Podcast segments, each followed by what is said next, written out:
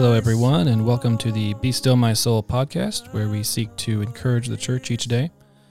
This is Mondays with Michael, and we are on Unit 21, Session 4, Day 1 of the Gospel Project. Now, today we're going to do things a little bit different. Uh, we're going to actually use uh, the passage that we have today in order to give some background information on uh, kind of in, in preparation for the, the rest of the passages for this week. Uh, so, Today, our passage is John 4 1 through 6, uh, where we see Jesus coming down through Samaria to um, meet with the woman, the woman at the well, the Samaritan woman at the well. And uh, today, we're going to be looking at the background both of the place and the people that Jesus is approaching in this passage, as well as a little bit of uh, some of Jesus' other interactions with these people in the Bible. Uh, so, to start with, we're going to be looking at the place, uh, which is specifically a, uh, a village called Sychar. I, am assuming I'm pronouncing that right. Uh, but um, so it's it's a village which is near the place which uh, Jacob had actually bought um, a long time before, um, uh, shortly after he'd been reunited with his brother Esau. Uh, we can find this in Genesis 33:19. The land was then promised to Joseph's sons Manasseh and Ephraim in Genesis 48 22. Uh, so this is when they were preparing to set out from Egypt and come back uh, to the promised land.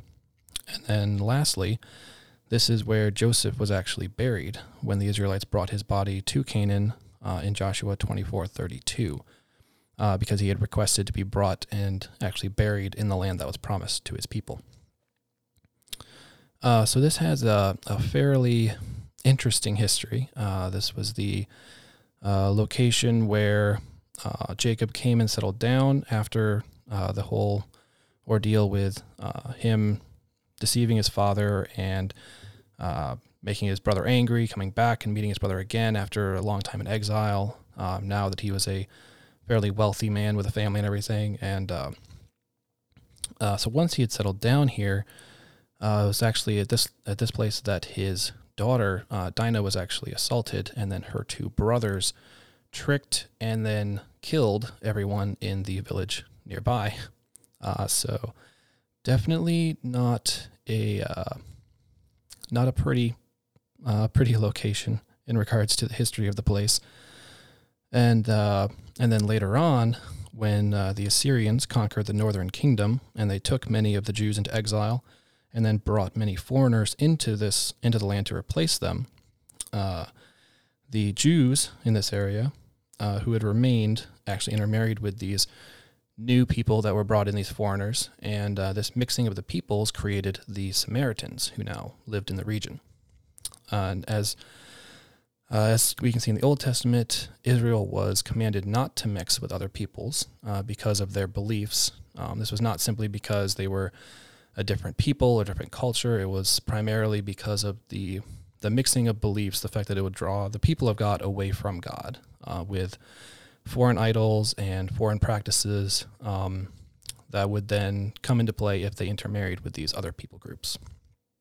So we can see that this wasn't a hard and fast rule in regards to other people. Um, it was geared towards beliefs, as we can see with the examples of both Ruth and Rahab. Um, both of them were from other peoples, but when they professed their belief in God and joined the people of Israel, they were welcomed in, and I believe actually both of them are in the lineage of Jesus himself, which uh, shows that they were not only accepted but became a, an integral part of God's plan.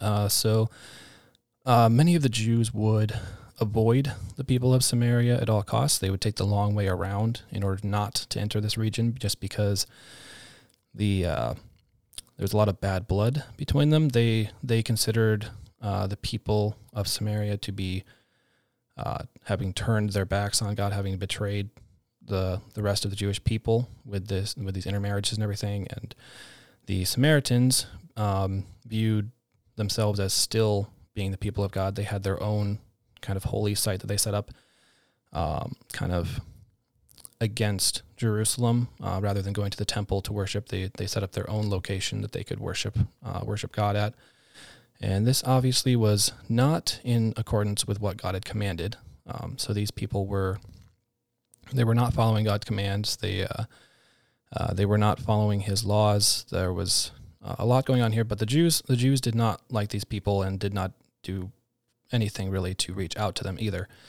Um, they they just kind of avoided them at all costs. Um, in the passage, it says that Jesus had to go through Samaria. Now, this would be this isn't because like you know he he had to take that route because another a different road was closed. This was uh, this would be the spirit of the word or of the Lord working through him, uh, leading him to interact with these people. And uh, as we'll see later on in the week with the passages that come afterwards, there was a, a very specific purpose for this, and it was a chance for Jesus to reach out in ministry to these people. But in general, Jesus didn't really reach out to the Gentiles very much. Um, he primarily um, came and spoke to the Jews. There are a few examples of him reaching out and saving uh, Gentiles and and uh, recognizing their belief. But for the most part, he came to the Jewish people. And there are a couple of instances where uh, Jesus actually uh, forbids his disciples from going to the Samaritans. There's uh, one in Matthew when he is sending out um, his disciples to minister to the people. They're specifically told uh, not to go into Samaria. And uh, there's another time in Luke 9 52 through 53 where uh, Jesus is actually going to a Samaritan village. Uh, he kind of sends word ahead that he's coming, and they send back and reject him. They tell him that they don't want anything to do with him. Um, and uh, it's actually got kind of a funny story to it. I believe it was Luke that then turned to Jesus and goes, "So should we call down fire upon them and destroy them?"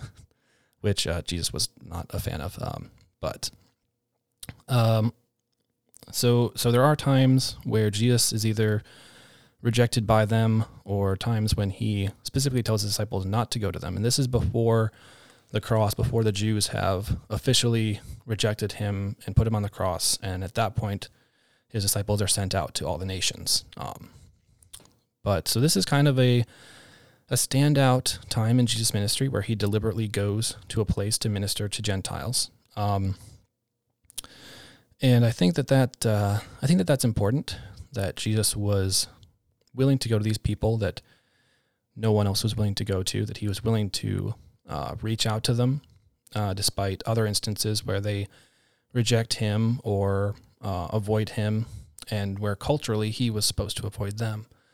But uh, in this instance, uh, God led him to someone who was willing to accept it, and, and he followed that. And as a result of that, many people will actually come back to God and to a saving knowledge of Him. So, um, the primary aspect of this is just to kind of set up uh, the the background for the the people that Jesus is going to be act, interacting with in the passages that follow throughout the rest of this week, as well as the place that it takes place in.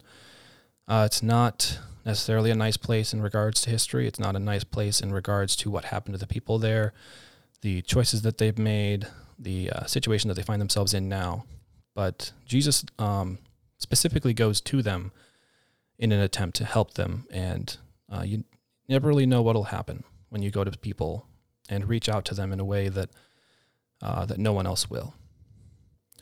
So, uh, as we kind of go about the the rest of our week, I just want everyone to be thinking about uh, God may not be calling you to full time missions work, go to another country, or going into uh, full time professional missions, but I just want each of you to be open to the moments this week where He leads you to reach out to those that no one else will reach out to.